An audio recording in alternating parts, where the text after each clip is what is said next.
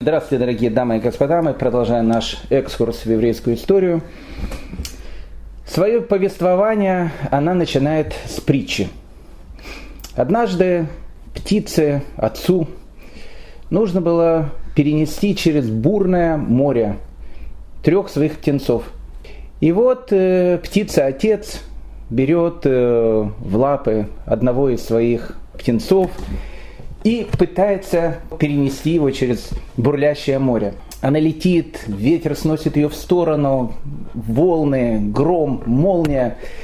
И вот, выбившись совершенно из сил, птица спрашивает у своего птенца, скажи мне, пожалуйста, вот когда я буду старым, сможешь ли ты за мной ухаживать и делать все для того, чтобы обеспечить мою счастливую старость? И птенец тогда сказал, знаешь что, папа, мы, давай мы об этом не будем говорить, перенеси меня на другой берег, а там мы, в общем, поговорим о твоей старости. Птица еще немного попыталась понести птенца, но увидела, что силы ее оставляет, отпустила свои лапки, и птенец упал в море. Прилетела она обратно на берег, берет второго своего птенца, долетает до середины моря, ветер, молнии, ураган, цунами, все что угодно – у птицы тоже нет силы, она тоже спрашивает у своего птенца, скажи, пожалуйста, когда я буду старый, старым, будешь ли ты обо мне заботиться? И птенец говорит, что «Э, папа, я не знаю, перенеси меня на тот берег, и мы будем знать, что, что будем делать. Главное, чтобы мы долетели до следующего берега. Птица пытается еще немного лететь, но сила опять же оставляет ее, она отпускает свои лапки, и птенец тоже падает в море. И вот она прилетает за своим третьим птенцом. Она его берет тоже в свои лапки, тоже долетает до середины моря, ветер, ураган, буря, молнии, громы, сил совершенно у этой птицы нет. И она опять спрашивает своего птенца тот же самый вопрос. Скажи, пожалуйста, когда я буду старой, сможешь ли ты мне уделять время и силы для того, чтобы обеспечить мою счастливую старость. И птенец говорит, дорогой папа или дорогая мама, ты знаешь, мне трудно об этом очень сказать. Я не знаю, что будет, когда ты будешь старой, кем буду я, кем будешь ты. Я ничего не могу сказать. Я пытаюсь сделать все, что в моих силах, для того, чтобы отплатить тебе добром за то добро, которое ты даешь мне. Но что я могу тебе сказать точно? Когда я вырасту, я моим детям буду давать такую же любовь и такое же самопожертвование, как даешь ты нам. Это начало дневника Гликель из Гамельна. Гликель не была женой известного равина. Гликель не была женой известного политического деятеля. Гликель была обычной еврейской мамой – которую уже и тогда, в 17 веке, называли Аиды Шимамой. Глики была обычной еврейской бабушкой, которая больше всего любила своих внуков. Гликель была обычной еврейской женой, которая больше всего на свете любила и волновалась за своего Хайма. Она была обычной еврейской женщиной, которая в конце 17 века написала дневник – мы говорим про этот 17 век, уже не, не первый урок. И Польша, и эти страшные погромы Богдана Хмельницкого, и Шаптай Цви, вот эта эпоха, которую мы обсуждаем и которую говорим. Но мы как-то все это смотрим, знаете, как с самолета. Вот видно внизу какой-то город, какая-то деревня, и, и все. А давайте посмотрим на это глазами Сент-Экзюпери который когда-то сказал, что если человек летит ночью на самолете, и вот он видит внизу какую-то деревню, деревню он не видит, он видит маленькие огоньки. Но в каждом, говорит, этом огоньке горит какая-то свечка, горит какая-то лампа. Каждый огонек это дом, а в каждом доме какая-то судьба. А там, где судьба, там совершенно потрясающая история. Ведь вся наша еврейская история – ведь она состоит из этих маленьких еврейских судеб, маленьких кирпичиков. Этот монолит, который мы называем историей еврейского народа, оно строится из кирпичика каждой семьи. Так вот, давайте мы сегодня и на следующем уроке попытаемся посмотреть на мир 17 века глазами Гликелес Гамельна. Мы попытаемся понять, как жили люди, что они думали, о чем они волновались. Мы посмотрим, на чем мы с ними похожи и что нас различает. Вообще, я вам скажу перед началом нашего урока, я знаю Гликелес Гамельна. Я ее очень хорошо знаю, с самого детства. Конечно, это же моя мама. Та же самая еврейская мудрость, та же самая забота о детях, то же самое сумасшествие о внуках. Я знаю Гликелес Гамельна. Но еще больше вам скажу. Осенью 2019 года мне посчастливилось встретить настоящую Гликелес Гамельна. Не, не, нет, моя мама, она тоже настоящая Гликелес Гамельна, но только она говорит по-русски. А ведь Гликелес Гамельна, она была немецко говорящая, она говорила на немецком языке. Так вот, я вам скажу, мне посчастливилось осенью 2019 года встретить Гликелес Гамельна и ее мужа Хайма. Это произошло в городе Герой Цюрих. У нашего близкого ученика там была свадьба, он нас пригласил. И мы поехали к нему с огромным удовольствием на свадьбу.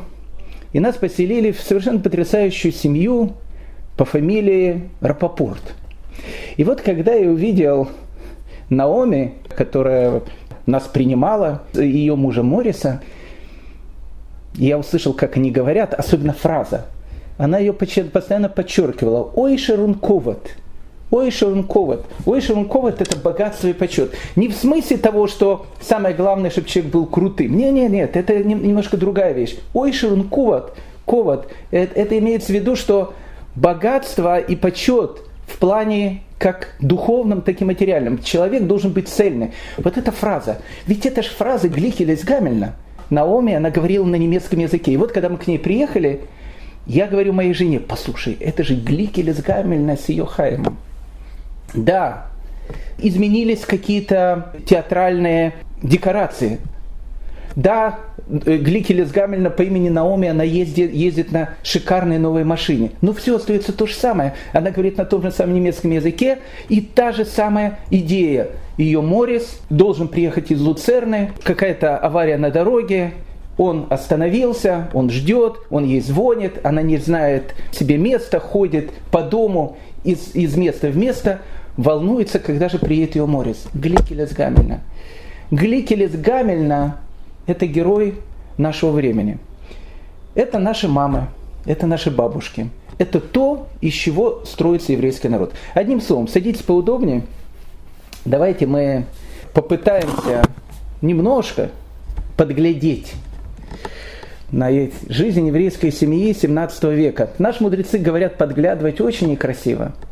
Это большой грех – но ведь мы подглядывать будем то, что называется ретроспективно, то, что уже было в прошлом. Это, а это, я думаю, можно. Так вот, люди той эпохи кажутся нам совершенно другими. Ну, скажем так, они нам кажутся совершенно какими-то театральными. Некий театральный костюм, маскарад. 17 век. Ну, молодежь-то особенно не знает, но люди чуть-чуть постарше, скажите им, там 17 век, что такое 17 век? Ну, 18 век, эпоха трех мушкетеров, все смотрели этот фильм, все читали этого Дюма, красивые одежды, шляпы с перьями, шпаги, все очень красиво и все очень романтично. Но 19, но уж 17 век, как мы видели, был не совсем такой декоративной эпохой. Там были войны, там были огромные трагедии, там были огромные разочарования в этом времени – он не был черно-белым. Грикелис Гамина прожила долгую жизнь. Она прожила 79 лет. По тем временам огромная жизнь. В биографических ее э, э, справках о ней, в любой статье, которую вы откроете из Глики Гамельна, будет написано, у него было 14 детей, из которых выжило 12. И любой человек, маломальски знакомый немножко с историей, скажет, какая счастливая женщина. Какая счастливая женщина. Это редкость. Из 14 детей она потеряла только двоих. Ну, 12-то выжила. В ту эпоху это было, это было невероятно. Это было огромное и огромное счастье. Люди тогда теряли по половину своих детей, а иногда и больше. Поэтому за вот этими строчками о том, что у него было 14 детей, выжило 12. И дальше идет информация. И все. в этом самом театральном 17 веке, ну и двоих детей потеряла. Мне тоже всегда казалось, что у них были какие-то притупленные чувства. Но это не так, нет. Они были такие же, как и мы. И точно так же переживали, точно так же, как переживаем и мы. Моей дочурке пошел третий годик. Более очаровательного, более прелестного ребенка я не видела никогда в своей жизни. Не только мы, но и каждый, кто смотрел на нее или слышал ее лепет, были восхищены. Но знать Господь, глядя на нее, радовался еще больше. Когда я пошел третий годик, у нее вдруг стали опухать ручки и ножки. Каких только врачей мы не приглашали, какие не применяли лекарства. Но после того, как ребенок промучился 4 недели, Господу, Богу угодно было взять свое себе, а наше оставить нам. Душ, душенька улетела на небо, а детское тельце лежало перед нами – чтобы мы оплакивали ее, разрывая наши сердца. Нельзя рассказать, как горевали мы с мужем.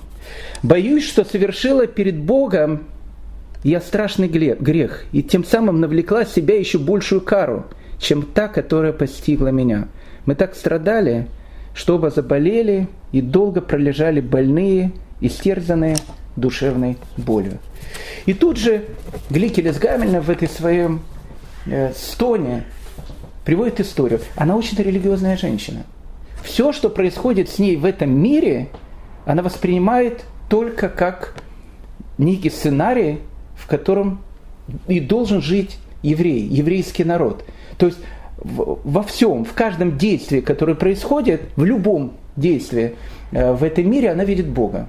Это Глюкелес Гамельна. И она продолжает потом эту историю, она говорит, что ну что говорить о нас, да, мы потеряли наше, наше дитя. Но вот Раби Йоханан, у него было 10 детей. Раби Йоханан это один из мудрецов Талмуда. У него было 10 детей, и 9 детей умерли при его жизни. И вот у Раби Йоханана был последний трехлетний мальчик. Трех-четырехлетний мальчик. И вот однажды последнее дитя Раби Йоханана гуляла, смотрела, кухня, огромная кастрюля, котел, в котором что-то варилось. Ребенок игрался, решил посмотреть, что там в этом котле, нагнулся, упал и конец. И от ребенка не осталось ничего, кроме маленькой косточки с его пальчика. Так вот, Раби Йоханан, говорит Глюкелец Гамельна, сохранил эту косточку. И когда приходили к нему люди и плакали, и говорили, что им так плохо, Раби Йоханан показывал эту косточку и говорил, знаете, есть люди, которым немножко хуже, чем вам. И когда он это говорил, и люди это слышали, людям на душе становилось легче. Итак, черно-белый 17 век. Люди нам тоже там кажутся совершенно черно-белыми. Евреи, они все полные цадики, немцы, а мы об этом говорили очень много, они полные злодеи. Ну, наверное, в общем, где-то оно э, соответствует какой-то действительности. Но ведь Глюкелес Гамельна показывает нам реальную жизнь. И в этой реальной жизни мы видим холодную зимнюю ночь, постоялый двор, и Глюкелес Гамельна со своими тремя маленькими детками, замерзшая, приходит туда. И вот эти вот немцы, которые сидят вокруг – которые, не знаю, как они относятся к евреям, они совершенно по-человечески жалеют ее и жалеют ее маленьких детей. Мы видим в них совершенно что-то очень человеческое. С другой стороны, двое евреев, еврейских воров. Да, и бывают такие тоже у нас. И вот эти два еврейских вора взяли, ограбили некого богача из Норвегии и украли у него все деньги. Их поймала полиция, она их э, пытала, они все рассказали. И вот перед смертью их должны были повесить. Это тоже история. Это чисто сценарий еврейского вора. И вот перед смертью им сказали то, что не говорят обычным ворам. Им сказали так, смотрите, вас нужно повесить, но у вас есть э, одна опция. Либо вы принимаете христианство, тогда мы вас выпарим и, в общем, выпустим на все четыре стороны. Либо мы вас повесим. Один из воров сказал, я принимаю христианство. А второй сказал, знаете, я может быть вор, я может быть негодяй, но я никогда не был предателем своего народа. я хочу быть повешенным. Это тоже жизнь, она не совсем черно-белая. Мы видим, тут появляются какие-то краски. Или в этой черно-белой жизни волнения нам кажутся тоже черно-белыми, но это не так. В этом 17 веке, в котором люди не знали, что произойдет завтра, в котором не было ни мобильных телефонов, ни интернетов, никто ничего не мог узнать, где, кто, как, что, что происходит с твоими близкими и родными людьми, были очень сильные волнения. И Глюкель из Гамельна, она волнуется. Она всю жизнь волнуется. Не, не, нет, нет, она надеется на Всевышнего. Но волнение, чисто человеческие волнения у нее все равно есть. О ком она волнуется? О своих детях, ведь она идышая мама, и о своем Хайме. И вот Хайм, который постоянно ездит э, в Лейпциг на ярмарку, обычно должен был приезжать в одно и то же время с этой ярмарки. И однажды Гликель говорит о том, что она приходит домой и вдруг видит, дома сидит Хайм. Можете себе представить, как от этой неожиданности испугалась я. Он приехал раньше времени. Почему? Я плохо себя почувствовал. И она начинает лечить своего Хайма. А иногда Хайм мог и опоздать с той датой, в которой он говорил, что он приедет обратно домой. И Глюкель описывает эту историю. Вот она ждет Хайма какой-то день, этот день проходит, а Хайм не возвращается. Она не знает уже, что думать. Она бежит на почту, она спрашивает у людей, никто ли не видел ее Хайма, никто Хайма не видел. А тут женщина, приносившая мне почту, помню, то было письмо из Франкфурта. Возьми да расскажи, что на почте слышала дурные вести барка с двумя каретами, в которой находились путешественники, евреи и христиане, пыталась в ледоход переправиться на другой берег Эльбы, выше Гамбурга, и было раздавлено льдинами, и все, кто были на борту, пошли ко дну. Я чуть не умерла от ужаса. Стала кричать и плакать. Тут входит в комнату мой шагрин. И услышав мои вопли, увидев, в каком я состоянии, спрашивает, что стряслось. Я рассказываю все и молю, ради Бога, бери лошадей гони к переправе и выясни, что произошло. Хотя и он, и другие пытались убедить, что для паники нет никаких оснований, я не могла совладать с собой. Поэтому мой Шагрин поскакал на берег. Я же бросил к человеку, нашему соседу, у которого, было, э, у которого можно было нанять лошадей и заплатив, настояла, чтобы он немедленно послал своего слугу другим, путем к переправе. А когда я вне себя тревоги вернулась домой, у огня сидел мой дорогой муж – и сушил одежду. Это Глюкелес Гамельна. Это 17 век. Но она на нас очень-очень похожа. Мы видим еврейскую семью, аидыша семью, которая будет действительно похожа на наши семьи. Ну, это все как бы было предисловие, присказка. А теперь начинается сказка. Итак, давайте знакомиться. Глюкель из Гамельна. Ну или как она себя э, называла, или как ее называли э, в классической литературе, Глюкель фон Гамель. Ну, вообще, если бы мы э, встретили бы Глюкель из Гамельна в Гамбурге, ее родном, и крикнули ей «Госпожа Глюкель из Гамельна», она бы не поняла, о ком идет речь. Когда она родилась, ее называли Гликель Бас Рэп Югуда Лейб. Гликель – дочка Югуды Лейба. Когда она стала женой, ее называли Гликель Эйшис Репхаем Гамель. Гликель – жена Репхайма из Гамельна. Когда она стала вдовой, ее называли Гликель Альмойнес Репхаем Гамель. Гликель – вдова Хайма из Гамельна. На немецком языке слово «глюк» обозначает счастье. На идыше счастье – это глик. Поэтому настоящее ее имя – счастливое – но ее никто никогда не, не называл Глик. Ее всегда называли Глюкей. Глюкей можно перевести как миленькая маленькая глюк. Наше маленькое счастье. Так ее называли обычно родственники, но папа и муж называли ее Глюкхейн. Глюкхейн – это еще более уменьшительная, ласкательная форма, которую только можно применить к человеку. Из этого мы видим, что она была любимой, и ее любили все. Маленькая Глюкель, Глюкель из Гамельна. Свой дневник она начала писать в 1691 году, ей уже за 50. И начинает она свой дневник следующими словами. В глубоком горе для облегчения сердца приступаю я к написанию этой книги. В год сотворения мира 5451. Это либо 1690, либо 1691 год. Да возвеселит нас поскорее Господь и пошлет нам своего Искупителя.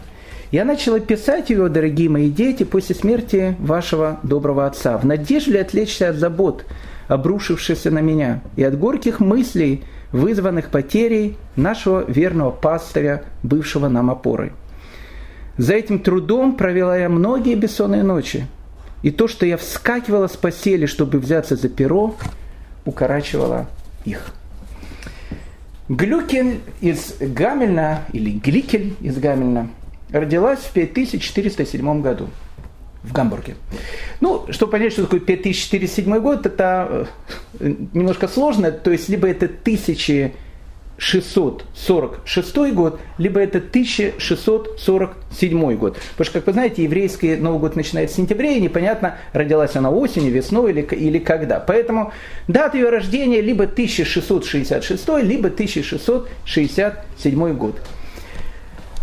Родилась она в Гамбурге, свободной городе Римской империи, вторым по величине в Германии после Кёльна, в городе, который благодаря своему известному порту стал важным центром и входил в средневековый Ганзейский союз.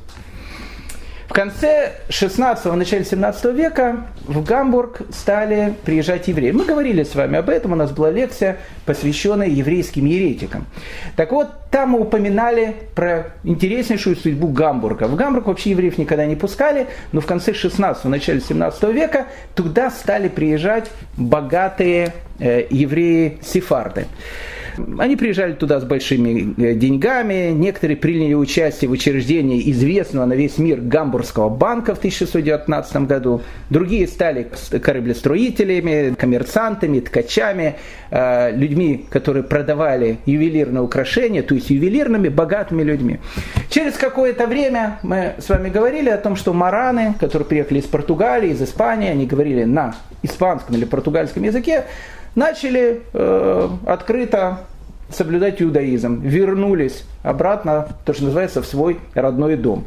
Ну и э, муниципалитет Гамбурга не знал, что с этим делать, либо выгнать их, либо пожаловаться кому-то. Гамбург город протестантский, инквизиции там не было, но э, какое отношение должно было быть к этим евреям, было непонятно, потому что по закону города евреи не имели права жить в этом городе.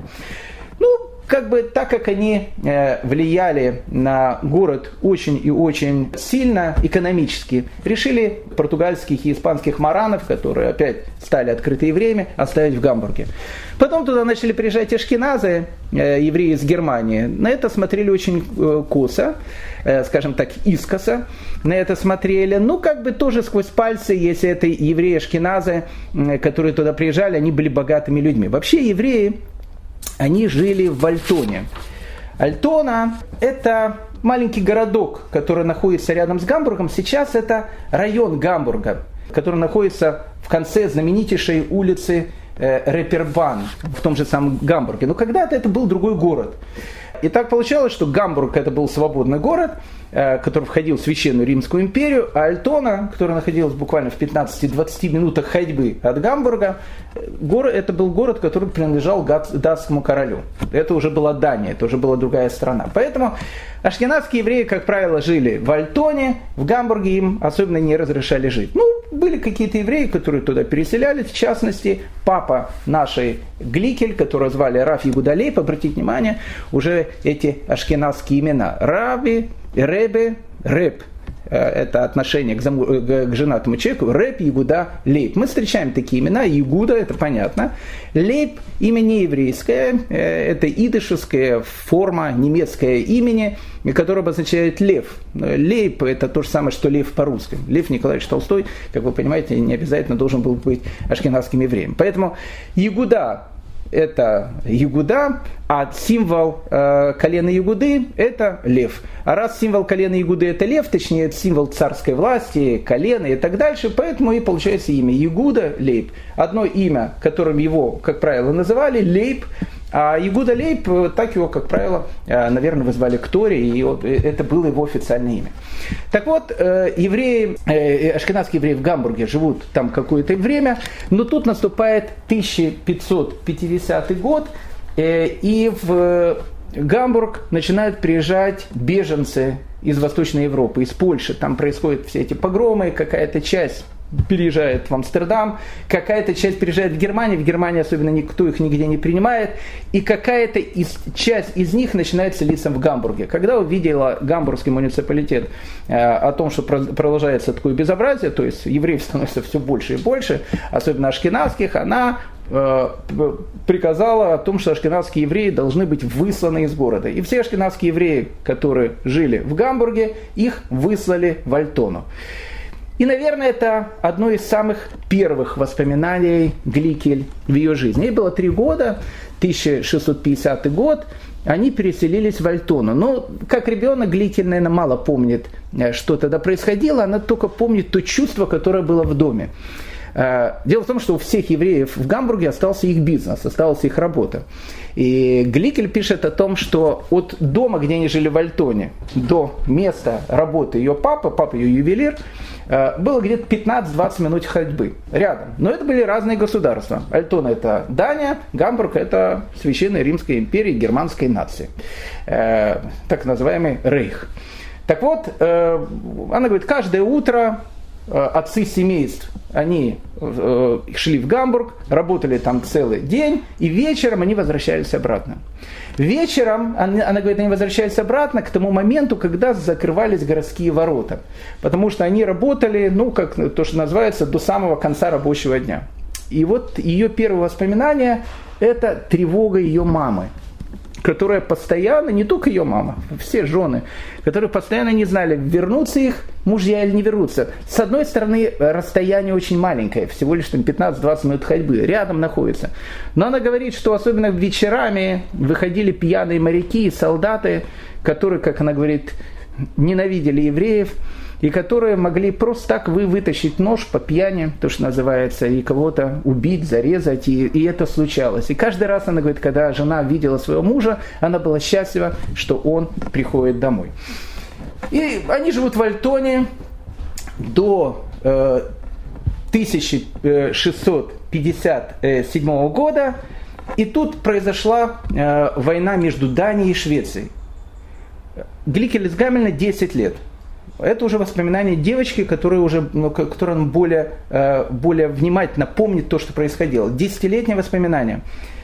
Это произошло рано утром, когда мы спали. Мы выпрыгнули из постели нейбых. Обратите внимание, она уже использует это слово нейбых. Это слова моей мамы, и слова моей дедушки и бабушки. Если видишь какого-то еврея, некоторые говорят шелемазал, шелемазал это одно, некоторые говорят нейбах, нейбах, несчастный. И вот, э, вот она уже употребляет гликель из Гамельна. Вы, мы выпрыгнули с постели, Нейбих, несчастные. И полуголые бежали до самого Гамбурга, где, где встали на оборонительной позиции, одни рядом с сефардами, другие рядом с христианами. Ну, одним словом, после этих событий евреи какое-то время жили в Гамбурге, потому что в Альтону было опасно возвращаться, а после этого, говорит Глюкель из Гамельна, э, власти уже закрыли глаза и сказали, что тот, кто когда-то жил в Гамбурге, из богатых таких ашкенадских семей, могут возвращаться туда, и поэтому все детство Глюкель, э, Глюкель из Гамельна проходит уже в Гамбурге.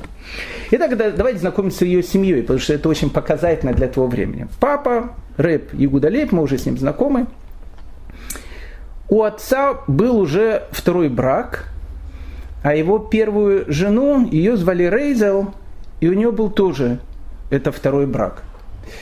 Э, давайте обратим внимание, оно звучит так э, быстро. Это у него был второй брак, у этого был второй брак и так дальше. Огромное количество женщин умирало после первых родов. Большое количество мужчин умирало в э, раннем возрасте – Поэтому счастливые пары, которые могли отметить свои серебряные, золотые, бриллиантовые свадьбы, в те времена была не просто редкость, это практически было, наверное, невероятно.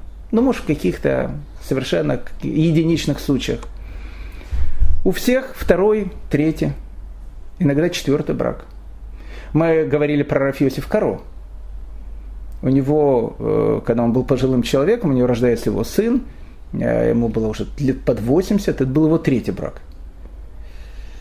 У великих людей, к сожалению, какие и не у великих людей, обычно браки, э, смертность очень большая. Поэтому ее папа, Рыба Гудалейб, он уже с мамой Глюкель, это его второй брак. Его первая жена, у которой тоже был второй брак, который звали Рейзел, вместе совместных детей у них не было, у них была дочка. Э, Глюкель ее не помнит. Но она помнит рассказ об этой дочери. Э, и тут опять рассказы, семейные рассказы, майсы, семейные майсы о том, э, что, что рассказывают в семье. Она говорит, она ее не помнит, эту дочку. Она умерла еще до того, пока Глюкель родилась, либо Глюкель была маленькая. Ну, в общем, скажем так, в глаза она ее, скорее всего, не видела. Поэтому она даже не пишет ее имя забыла. И она описывает про эту дочку. Она говорит, что папа дал э, всем своим детям совершенно потрясающее воспитание. Обратите внимание, это евреи Гамбурга. Э, дал потрясающее воспитание как религиозное, так и светское.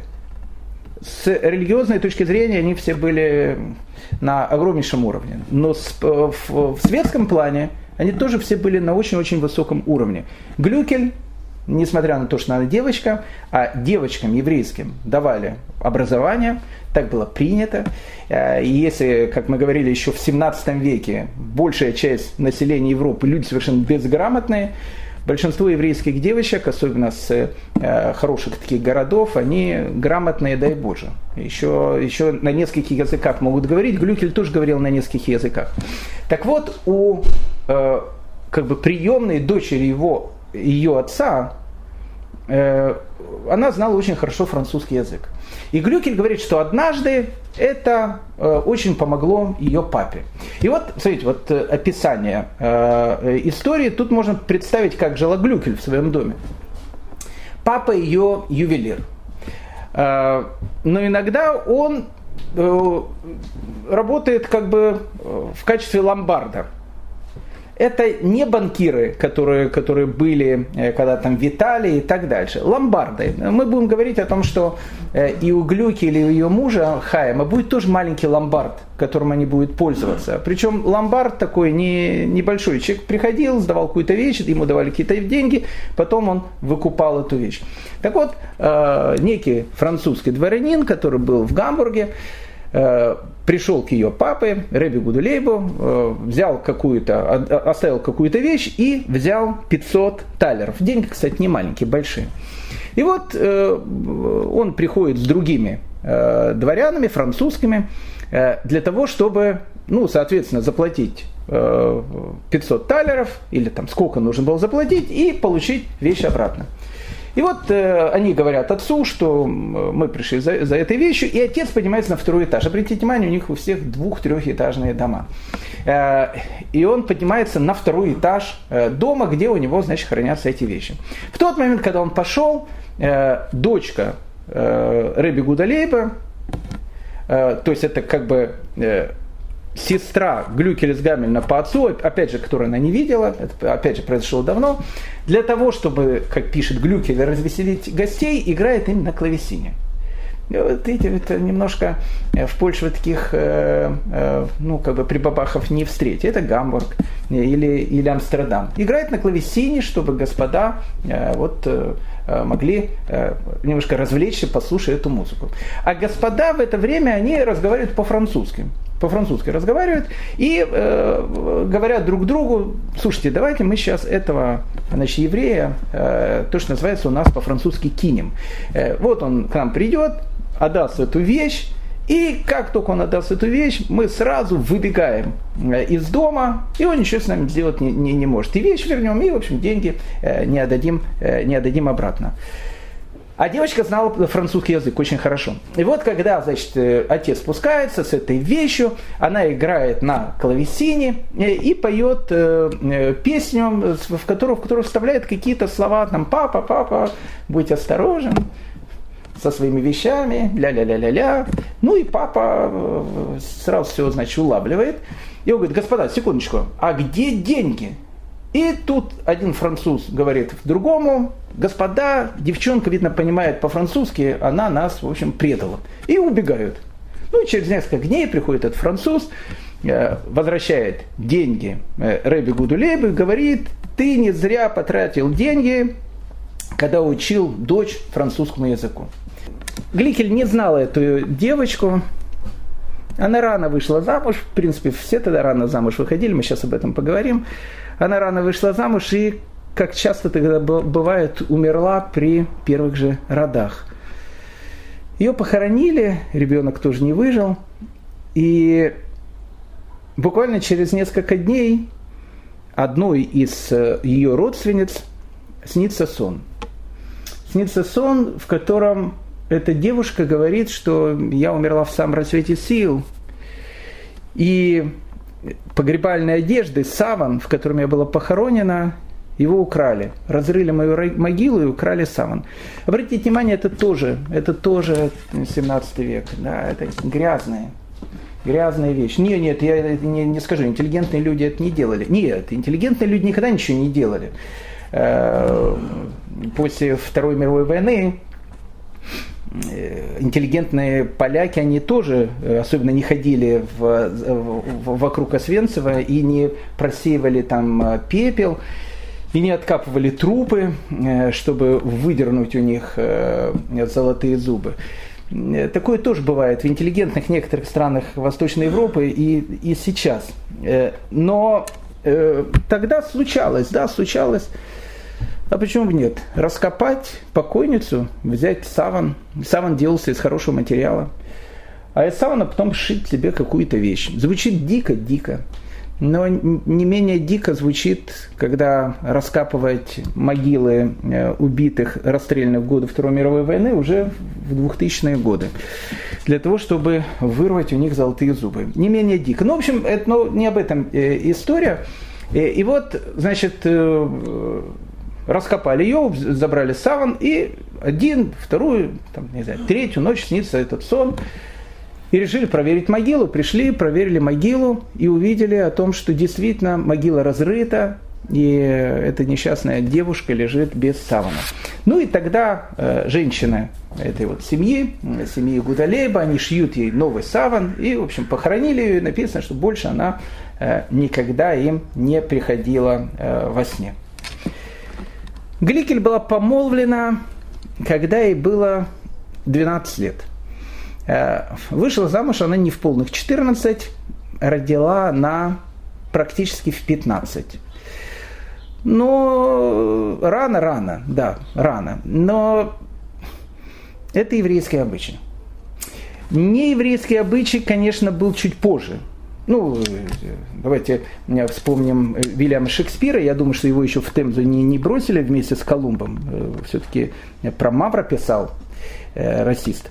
Э, поэтому ничего не хочу сказать, но у него же в Ромео и Джульетте Капилете говорит о Джульетте, моя дочурка все еще дитя, всего 14 лет, неполных, дозреет пусть, еще годочка два, прождем до свадебного торжества.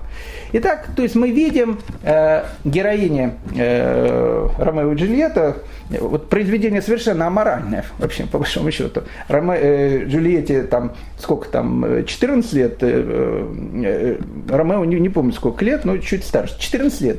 Э, Ромео к ней ходит по, по общем, э, водосточной трубе э, ночами читать Пастернака, насколько я понимаю.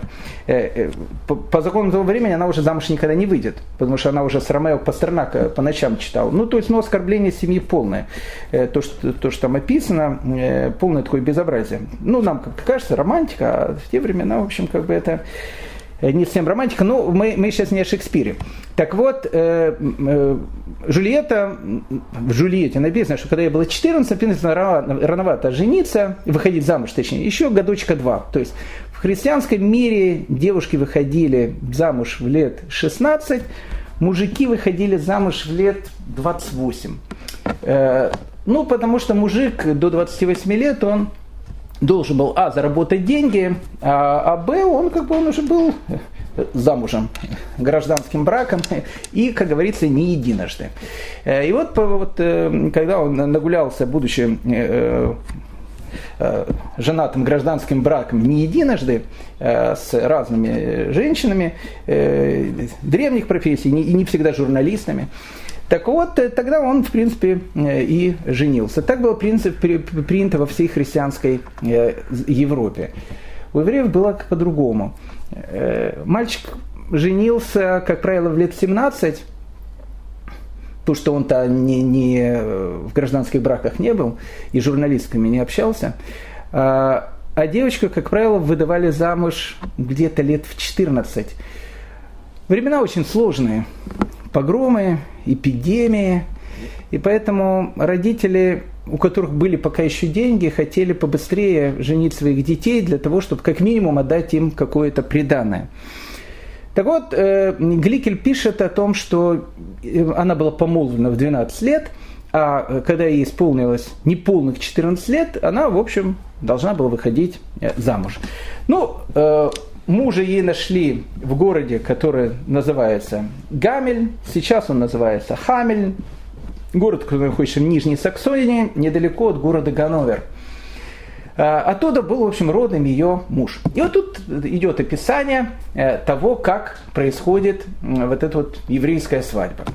А, из Гамбурга э, родители э, Глюкель и еще, она говорит, около 20 гостей приезжает в город Гамбург, и э, пишут э, весточку значит, семье жениха э, о том, что, в общем, как бы за ними нужно послать э, ну, как бы карету, чтобы они торжественно могли приехать в Гамель. Гамель небольшой городок. И буквально через 2-3 дня действительно за ними приезжает. Э, приезжает, правда, только не кареты, а приезжают обычные крестьянские телеги. Такие телеги такие, телеги-телеги.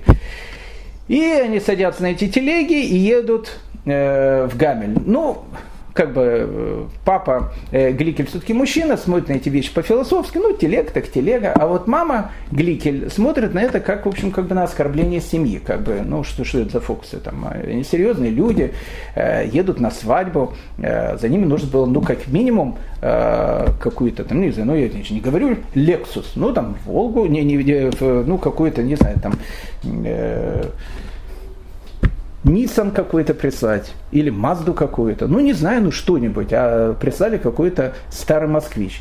И вот э, они едут на этом москвиче, он тарахтит и еле едет, ну как бы приехал, э, приехали туда уже все в очень таком большом напряжении, и родители жениха э, Гликеля тоже воспринимают, тоже как бы понимают, жениха зовут Хайм, ему 17 лет, мы сейчас с ним познакомимся чуть позже.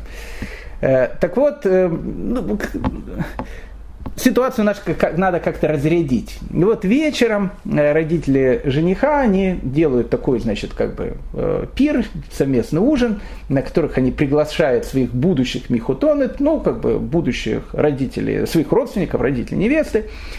И вот Йосиф Гамель, отец жениха, поднимает тост – он смотрит на маму э, Гликель и говорит, ну, пожалуйста, не сердитесь, ведь Гамель не Гамбург, у нас э, нет карет, мы простые деревенские люди. Ну, как бы маму это не, не особенно э, успокоило. Потом говорит, знаете, я вам расскажу историю, как женился я. Это было давным-давно.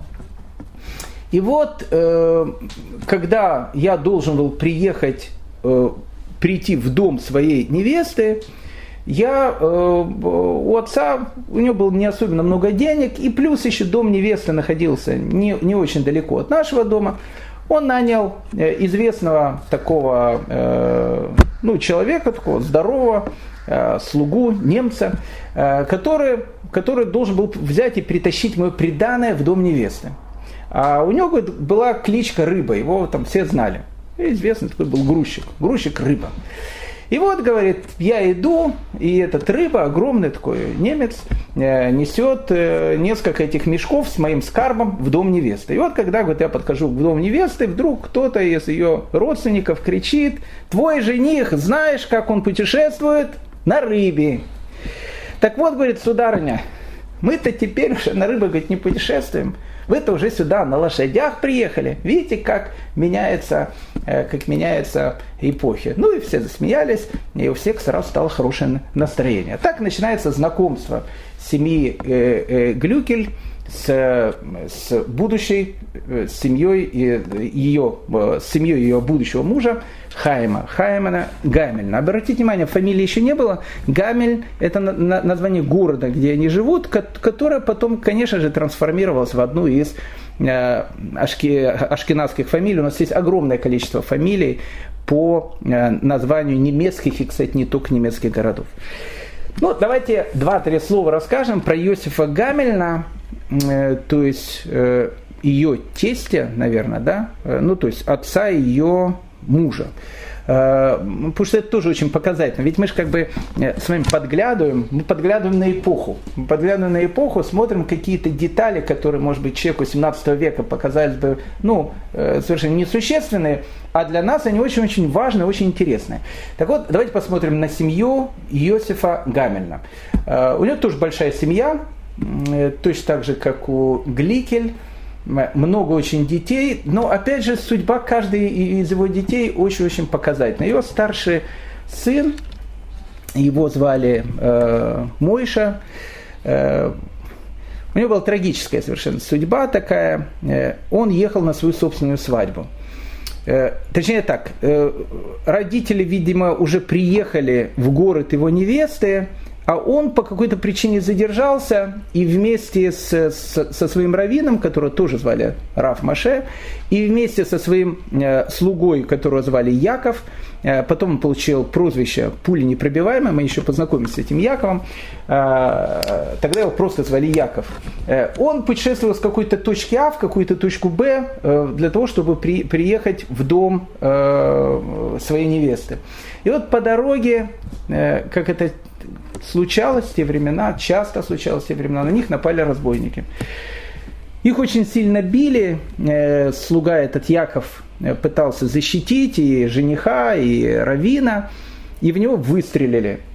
И вот они лежали на дороге, пришли местные крестьяне, отнесли их в дом, вызвали врача, о врачах мы поговорим чуть позже, это тоже отдельный разговор. Пригласили врача, врач посмотрел, кстати, врачи 17 века, это очень интересно, видно э, в воспоминаниях Гликель постоянно. Они э, постоянно, вот любимая вещь, которая была связана с врачом, он всегда приходил и говорил, а, все нормально, я все знаю, все, да, у меня миллион раз были эти случаи, все, все, вылечим, все. Главное, чтобы платили деньги. Кстати, тогда врачи, если уже начали говорить про врачей, ну, два слова. Тогда те времена были врачи, э, врачи были врачи, и были хирурги. Э, хирурги – это не совсем врачи. Э, дело в том, что хирург, как бы, ну, ну, ну, если есть врач, есть фельдшер. Фельдшер это тоже очень важная должность, безусловно. Есть санитар. Но вот хирург, наверное, в роли санитара, хотя, может, даже не совсем санитара. Что, что делал хирург в те времена? Хирург в те времена мог, допустим, там, кровь пустить, э, если надо. Кому шли? Конечно, хирургу шли. А хирург мог там отрезать что-то. Ведь уже хирург э, с большим удовольствием. Но э, когда он никому э, э кровь не пускал и никому ничего не резал, э, хирург в те времена э, занимался в основном тем, что он стриг. Он был цирюльником, э, парикмахером. Поэтому, как правило, цирюльник и хирург – это, в общем, была одна и та же профессия. Ну, потом во второй половине, правда, 17 века немного дело изменилось, и э, хирурги, они стали чуть побогаче, и э, стричь они уже давали своим слугам, поэтому они как бы пускали кровь, а, в общем, слуги они стригли. Ну, и только уже в конце 17 точнее, даже в начале 18 века, эти две профессии, парикмахер и врач-хирург, разделились, и стал парикмахер, цирюльник и стал хирург. Ну, это как бы э, к разговору. Мы еще об этом подойдем. Ну, пришли эти врачи, увидели и сказали, что о, вот этот э, Яков, которому, значит, пулевое ранение, он э, двух дней не проживет, а вот эти э, жених и Равин, которых избили очень сильно, э, ничего, мы их на ноги поставим, через два дня будет как новенькие. И через два дня э, два этих Мойши, и жених, и Равин, они, к сожалению, умерли, а Яков, э, он выжил. И поэтому после этого его э, начали называть Яков пуленепроницаемый. Я не знаю, как это будет на немецком языке или на идыше, но, в общем, так его э, называли. Поэтому первый сын э, Рафиосифа Гамельна, ну и, соответственно, старший брат ее мужа Хайма, он погибает, э, когда он ехал на свою собственную свадьбу. Э, его второго сына звали Раф Авраам Гамель. Э, то есть это еще один брат мужа э, э, нашей Гликель, то есть ее как бы Шурин, Раф Авраам Гамель. Она о нем пишет, что он был напичкан изречениями истории, как гранат зернышками. Ну и тут совершенно такая показательная, показательная ситуация. Обратите внимание, она важна, ведь мы смотрим на какие-то детали. Мы видим о том, что если человек хотел дать своему ребенку, ну, в первую очередь, конечно, речь идет о мальчике, хорошее какое-то религиозное образование, то ни о какой Германии речь не идет, потому что в Германии как таковых общин нету. То есть, ну, если, есть, есть Гамбург, но это немножко другая какая-то ситуация. Ну, еще там Гамельна, еще несколько каких-то городков. Там нету никаких больших учебных центров. Поэтому, если ребенок хочет учиться, ну, куда его нужно послать? Ну, конечно, в Познань. Ну, конечно, в Польшу. Ну, Познань, Люблин, э, Краков, ну в основном Познань, Люблин, это вот несколько таких точек, э, куда посылают детей для того, чтобы они э, учились. И поэтому Раф Авраам Гамель, он учился в Познане, там же в Познане он женился, и стал раввином Познани. Ну, не может, не главным раввином, но у него была какая-то своя шива, какие-то свои ученики. А, что говорит о том, что он был человеком, которого у нас называют Талмит Хахам, то есть человек э, с большими какими-то знаниями. Э, э, Глюкель говорит о нем, он говорил мало, но когда скажет, это было мудрое слово, и все слышали его, разинув рот.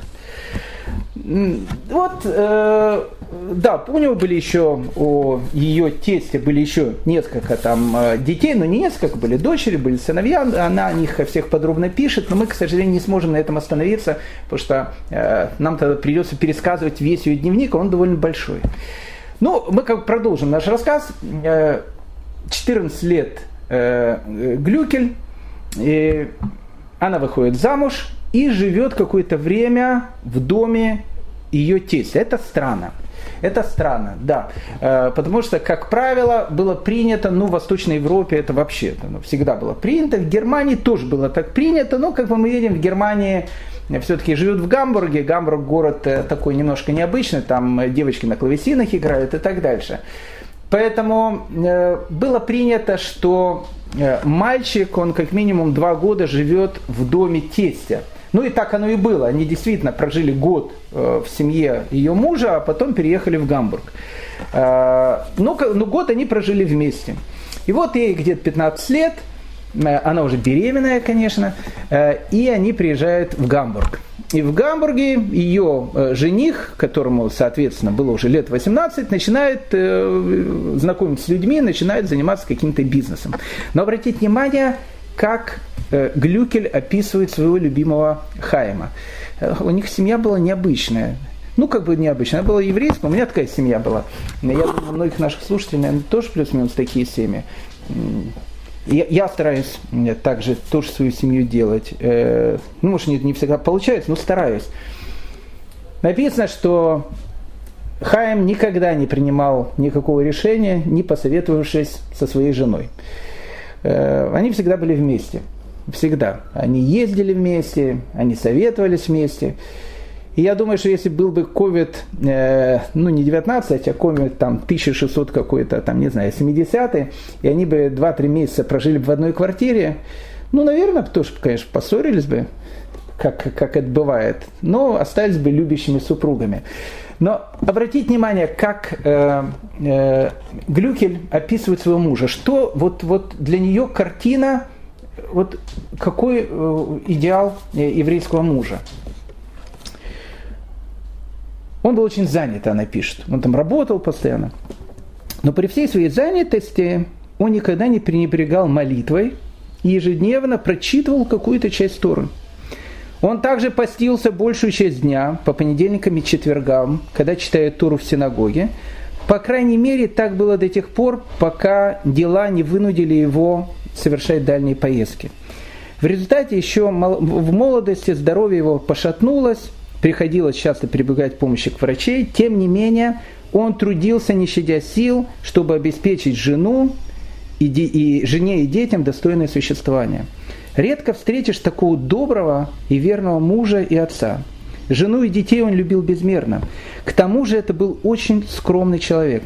Никогда не стремился занять какую-то общественную должность. Напротив, даже слышать об этом не хотел и всегда высмеивал людей, жаждущих почета и известности. Словом, он был образцом благочестивого еврея, таким же, как его отец и братья. Даже среди великих раввинов немногие отличались таким рвением к молитве. если он молился в своей комнате, а в это время за ним приходили, чтобы отвезти его туда, где можно что-то дешево купить или продать, ни я, ни прислуга не, не осмеливались его беспокоить. Однажды таким образом он упустил сделку, сулившую несколько сот талеров. Но никогда об этом не жалел верно служил Господу и прилежно к Нему взывал. И Господь вознаграждал его за это сторицей. Не знает человека, равного моему мужу, по кротости и терпению. Случалось ему терпеть зло друзей и от чужих, но он всегда сносил его терпеливо. Бывало, я, подавший слабости, не могла сдержаться, а он лишь смеялся над моим негодованием и говорил, «Бедная глупышка, я уповаю на Господа и не обращаю внимания на людские разговоры». Да будет достоинство моего покойного мужа опорой нам и в этом мире, и в том, другом, куда нам суждено уйти. Я хочу сказать то же самое. Да будет э, заслуги Рабхайма из Гамельна, которого я уверен, является для многих наших слушателей, в частности э, ашкенадских евреев, э, скорее всего родственником. Родственные связи у ашкеназов очень большие, если мы говорим о 17 веке, все так перемешалось. Я думаю, большинство из наших слушателей, ну, какое-то дальнее, дальнее родство э, нашей Гликель и Хаймом э, точно, точно есть. Ну, как бы мы продолжаем э, э, наш э, разговор э, подглядывания, разрешенное подглядывание за Гликель из Гамельна. Э, ей 15 лет, и, э, как я сказал, она беременная и она должна рожать ребенка. Ну, тут опять же происходит ситуация такая, она, кстати, в, в современных э, религиозных семьях тоже бывает происходит, ну не в таком возрасте, конечно, но тоже происходит. Э, так получилось, что рожать должна одновременно она и ее мама. Поэтому они вместе лежат э, в одной комнате, вместе ждут, ждут родов. Для Гликеля это первые роды, для мамы это уже далеко не первые роды. А, но УЗИ тогда не было, было очень трудно определить и вычислить то, что называется сроки, но плюс-минус они понимали, что в одно и то же время где-то плюс-минус одни должны а, будут рожать. Единственное, что молила ее мама, она просила Всевышнего, чтобы только э, Глюки, Гликель рожала первой, потому что она, как мама, хотела ей помогать при родах. Это были ее первые роды. Ну и так получилось. Э, Глюкель действительно родила первой, мама ей помогала, и буквально через несколько дней рожает, э, родила и сама мама. Ну и тут э, Глюкель пишет вот эти воспоминания, что они э, спали в, в, с мамой вместе в одной комнате, не спали, находились днем вместе в одной комнате, а мужья обеспечивали, обеспечили так, чтобы ребенка практически на целый день забирала няня, и особенно на ночь чтобы роженицы могли отдохнуть после родов. Это же э, у некоторых таких э, восточноевропейских поэтов, кстати, великих поэтов, есть вот, родила она прямо в поле, ну, правокрепостная, родила прямо в поле и на следующий день пошла на работу. Ну, как бы читалось нормально. Не, нет, тут, тут по-другому. Тут по-другому мужья дают, чтобы их жены немножко отдохнули после родов и набрали сил. И вот, э, ну, Глюкель вспоминает, это ее первый ребенок, ей 15 лет, у мамы уже не первый ребенок, они лежат, значит, дети, они весь день э, находятся в одной комнате, ночью она уходит к своему мужу, э, мама, значит, с ее отцом в комнате, а дети, они находятся в отдельной комнате с няней. И когда дети начинают плакать, то няня, в общем, берет какого-то из детей, тихонечко заходит в комнату, где находятся эти матери, дает, их кормят и возвращает обратно. Так, в принципе, плюс-минус делается в израильских больницах, и может не только в израильских. Э, ну вот однажды Глюкель вспоминает, э, она просыпается ночью, смотрит, ребенка нету. Будет мужа, говорит, Хайм, где наш ребенок? Да, у них родились, э, у, обоих родились э, девочки.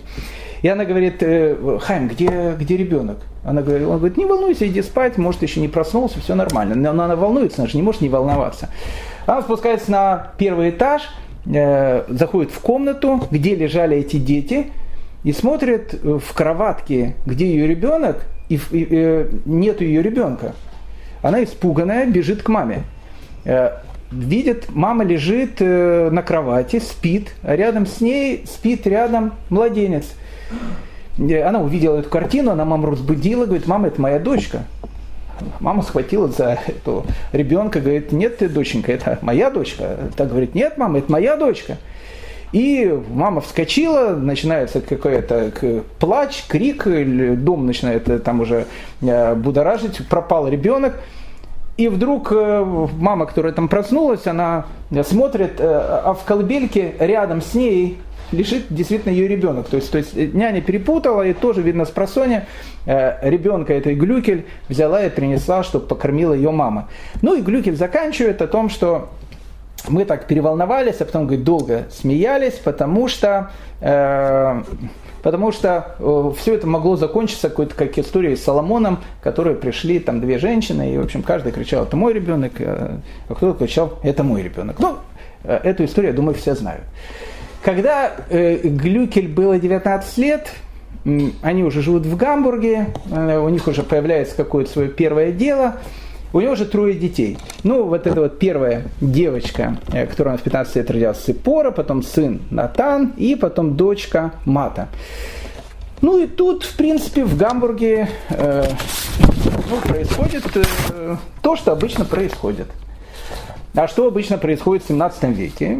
Обычно в 17 веке года через три э, в города возвращается чума.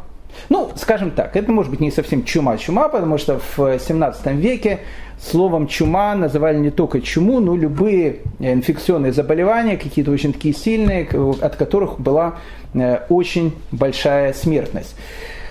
3-4 года а, обычно происходило от эпидемии до эпидемии. Тут люди 2020 года тут на ушах ходят, Бельцов, трагедия, страшное дело. Мы два месяца были в карантине. Э, тогда люди в карантинах были подольше и, и часто.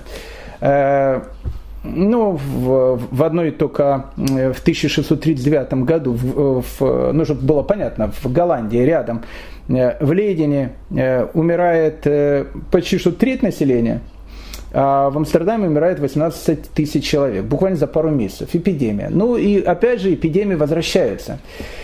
Ну и люди тогда были, ну плюс-минус такие же, как, как мы. Все говорили, в газеты врут, занижает смертность, все об этом говорили. Все об этом говорили, об этом пишет Джонатан Свифт, который пишет э, дневник чумного города, когда он описывает эпидемию чумы в Лондоне в 1665 года. Он говорит, мы же знаем о том, что они занижают цифры. Цифры они занижают, пишут одно, на самом деле мы знаем совершенно другое.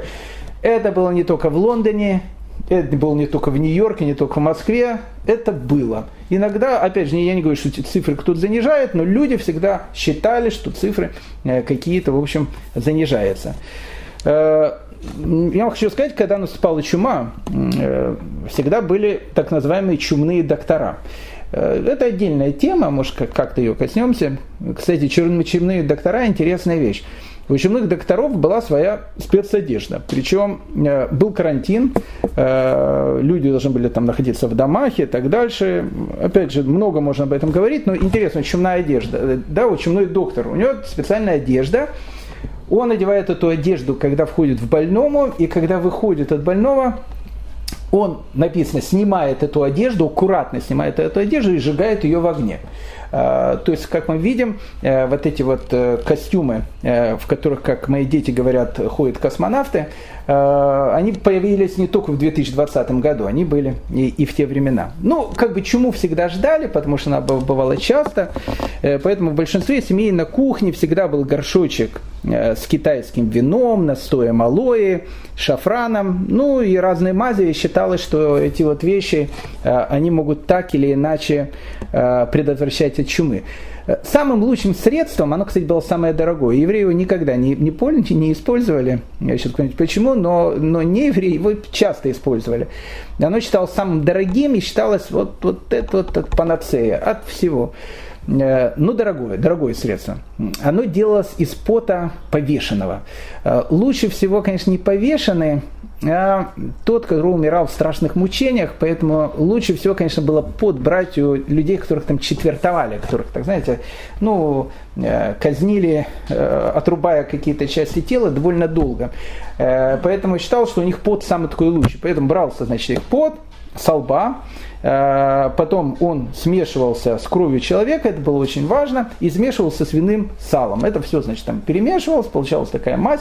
И, в общем, читалось, что, в общем, от чумы э, лучше все подходит. Даже лучше, чем препараты от всяких там малярии и так дальше.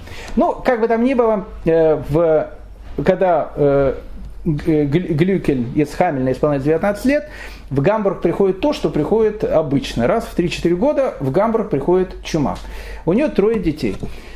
Э, ну, опять же, э, о том, что в Гамбург пришла чума, говорить, как бы это, это слишком э, такие высокие слова. Пришла чума.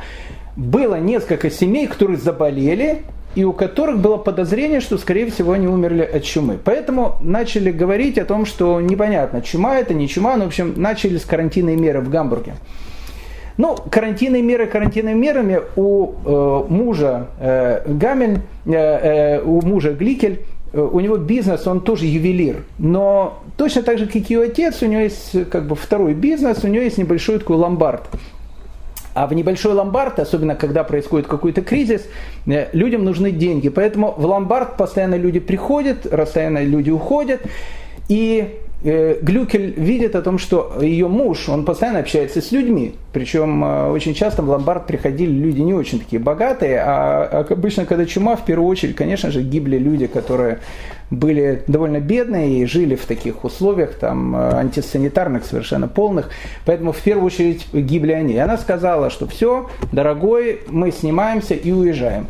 А, ну и муж ее, конечно, слушает, как бы, жена сказала, снимаемся, уезжаем, снимаемся, уезжаем. Куда уезжаем? Уезжаем к родителям в Гамель. Ну это осень, начало осени.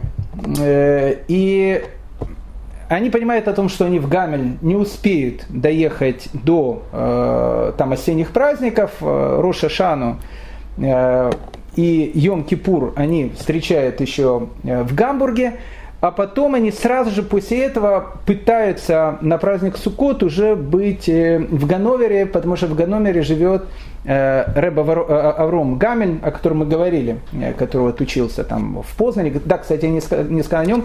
Он учился в Познане, стал раввином Познани, а потом, когда начались там эти погромы, он вернулся обратно и поселился в, в Гамбург, ну, рядом с Гамельным. У него, кстати, написано, около 17 лет не было детей, и потом, в общем, у него там чудом родился ребенок. Не один, а двое детей. Но это уже как бы другая немножко история. Ну, к одним словом, они приезжают в Гамбург к брату э, Хайма, э, этому Рэбу Аврааму Гамельну. Ну, они приезжают, э, им дали э, в доме, где они жили, где была синагога. Синагога была на, на, на втором этаже, им дали первый этаж, комнаты, чтобы они там провели Суккот, и после праздника Суккот они намеревались ехать сразу же э, в Гамель к родителям Хайма. Ну и вот праздник Суккот, э, первый день Суккота, все хорошо, мужчины пошли в синагогу, мужчины молятся. Ну, а э, Глюкель, она как бы там готовит что-то, смотрит, ждет, когда, э, значит, муж придет, чтобы принести ему что-то суку, когда они там будут кушать, или все вместе будут кушать, или муж будет там кушать. Ну, в общем, мужья молятся.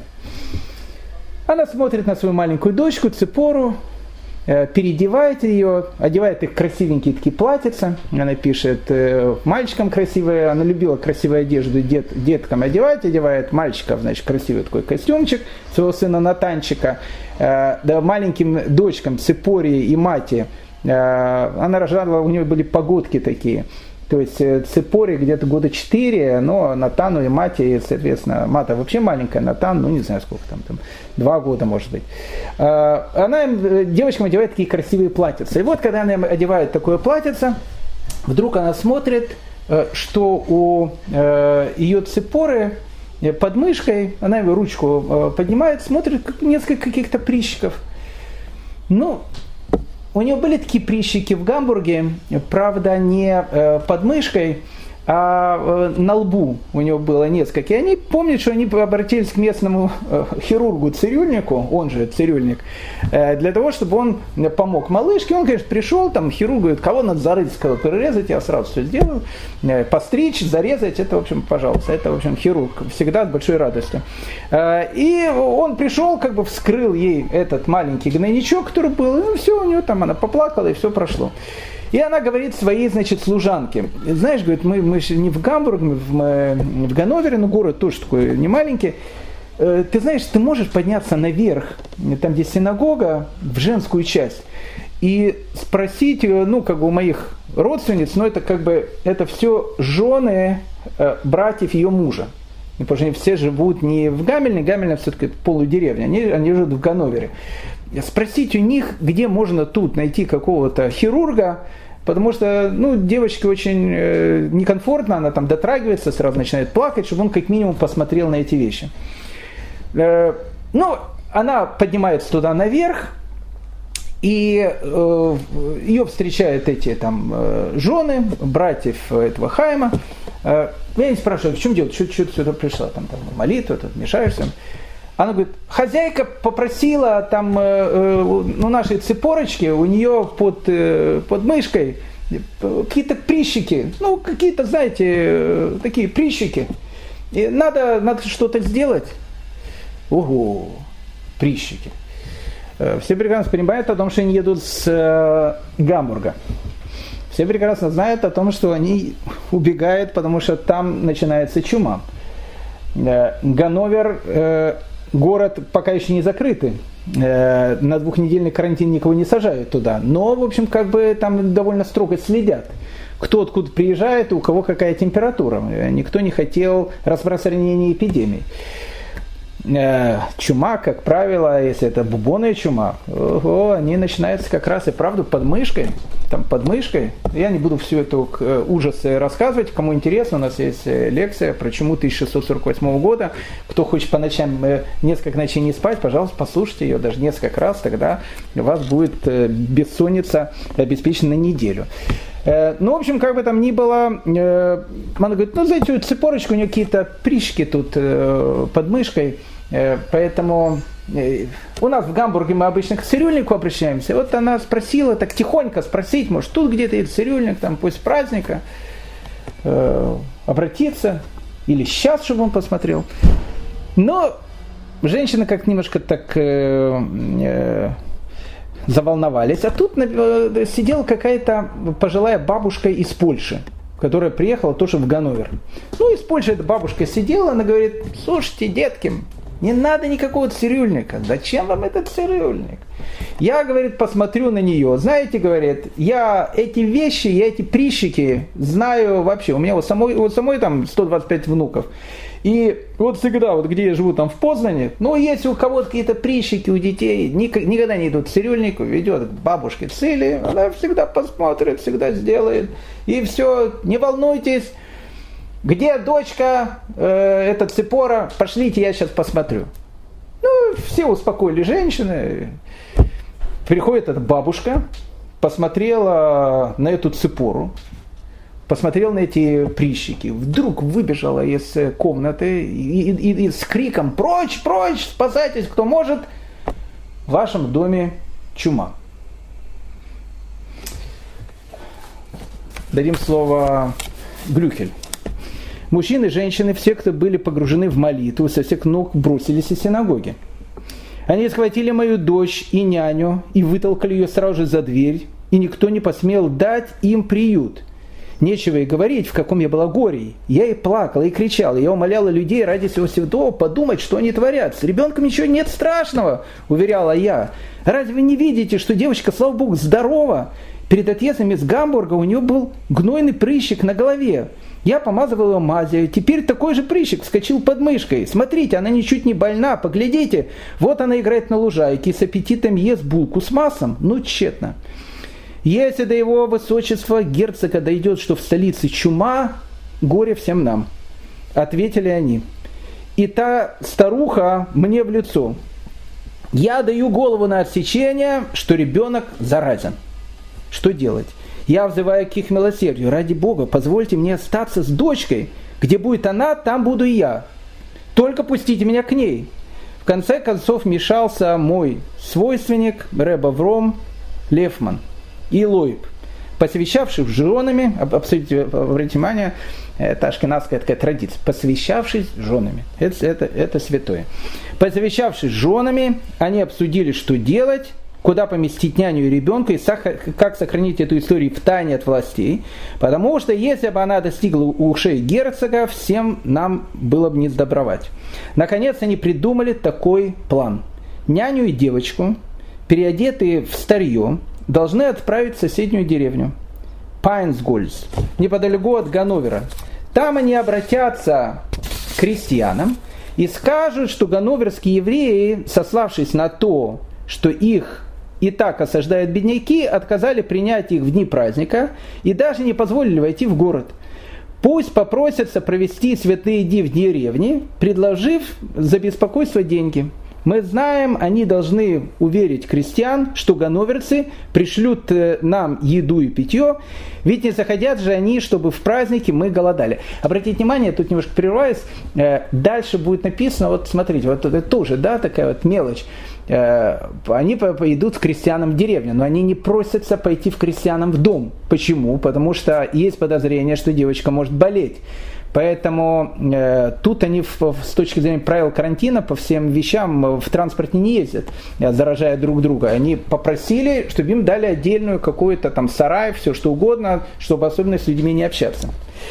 Мои родственники вступили в переговоры со старым поляками из Ганноверов и одной пожилой женщиной, э, попросили их проводить няню и ребенка в деревню и посмотреть, чем закончится дело. Однако старихи и старуха потребовали, чтобы тотчас же мы заплатили им 30 талеров за такой риск. Авром Лефман – Э, э, посовещавшись, вызвали Миламеда, большого знатока Торы, чтобы узнать, не будет ли нарушением из-за этих э, денег нарушение святости дня. Ну, то есть боялись, чтобы не нарушить сукот, потому что в праздник запрещено дотрагиваться до денег. В конце концов, они пришли к выводу, деньги уплатить необходимо, ибо на карту поставлена человеческая жизнь. Спросили они бы у меня, я-то человек маленький, ну, конечно, законодательный фашот. Если есть такие вещи, деньги, конечно, платить надо, но видите, они э, то, что называют дульно-холодные, правильно делали, э, потому что решили перепроверить. Итак, э, маленькую цепору отправляют, отправляют в деревню вместе с няней и двумя поляками, которые там были, для того, чтобы посмотреть, что будет происходить с этой цепорой. Ну, вы представьте, в какой в, каком состоянии находится Глюкель, в каком состоянии находится Йохайм. Первый день Сукота или первый, или второй день Суккот, ну, в общем, праздничный день. Их отправили в эту деревню. Деревня это находится рядом, они говорят. 15 минут ходьбы от Ганновера, но это то же самое, как а, э, Альтон находится в, там, не знаю, в 15 минут от ходьбы от Гамбурга. Ну, они понимают о том, что нужно принести им какую-то еду, потому что их просто там взяли, тут же отправили, ребенок плачет, э, Глюкель там рыдает в полуумочном состоянии, ребенка увели в деревню, она с мужем и с детьми здесь, и непонятно, что вообще будет происходить. Ну, решили э, принести им еду сразу же в этот день. Взяли еду, всю, которую, которую было, набрали огромное количество еды, какие-то сладости, чтобы ребенку дать, Хайм говорит, я пойду, чтобы дать э, еду ребенку. Они сказали, нет, только не Хайм, потому что если Хайм пойдет, дочка его увидит, решит к нему побежать там на ручки, все, делать это не надо, в общем, Хайм, Хайм не идет. Нет, Глюкель кричит, Хайм пойдет, мы хотим посмотреть, что с дочкой. И они идут в эту деревню, кто-то, их уже приняли, дали им какой-то сарай, они уже в каком-то сарае там находились, попросили, чтобы они вышли в поле. И тут, смотрите, вот правило карантина. Э, идет, значит, нянечка, э, идет с этим ребенком, не знаю, что она его вытащила, идет эти двое поляков, они выходят в поле, и в поле находится Хаим и двое его братьев, которые пришли с едой. Те кричат, на расстоянии там 50 метров не подходим друг к другу, вы кладите это, значит, на землю, уходите, а мы это заберем и потом принесем в дом, чтобы мы, опять же, не пересекались э, с этой, с девочкой. Ну и тут, конечно, Ципора увидела папа, он начал тянуть ручки со словами «папа, папа». Ее начали хватать, ребенок начал рыдать, Хайм начал рыдать, начал вырываться, чтобы его выпустили, братья его держат. Э, в общем, сплошной ужас. Приходит он домой, понятно, праздник Суккот у них, э, праздник э, Суккот, радостный, понятно, в скобочках уже выходит. Гликель пишет о том, что всю неделю праздника они молились днем и ночью в разных углах комнаты. Так написано, когда отмолился Исхак и Ривка, когда у них не было много детей. Ривка стояла в одном углу, а Исхак стоял в другом углу. Вместе они молились. Э, хорошо, помогает, кстати, семейным парам. А, и, и у них роди, родились тогда э, двойняшки, которых все знают, это Яков и Исав. Э, так вот, э, она говорит, мы точно так же молились, я стоял в одном углу комнаты, он в другом, ей 19, ему 21 год, такой ужас, в общем, кошмар. Каждый, каждый день они ходили в эту деревню, каждый день они смотрели, что, что происходит с ребенком. Э, прошли все дни праздника Вашана Раба, это последний день Сукота. Они туда пришли, ребенок нормально, бегает, прыгает, кушает булку с, с маслом, все, все хорошо. Сладости там, посылают ему там каждый день, и они говорят родственникам, может быть, на Симхатору девочку уже привезет? Нет, давайте, давайте еще несколько дней подождем. Еще несколько дней подождем. Ну, прошел э, Шминя Церет. Понятно, что я думаю, что Хаем э, не особенно, наверное, танцевал там с торами, такое состояние, все ждут, когда ребенок, закончился праздник, и прямо же в эту ночь, э, когда, когда это все заканчивается, они идут в деревню, ребенок здоровый, и ребенка возвращают обратно домой. Ну, происшествие, да, вот такое происшествие. Сколько таких происшествий в, в молодых семьях, сколько таких вещей. Но для Гликель э, эта, эта история, она как-то запала, запала очень в душу.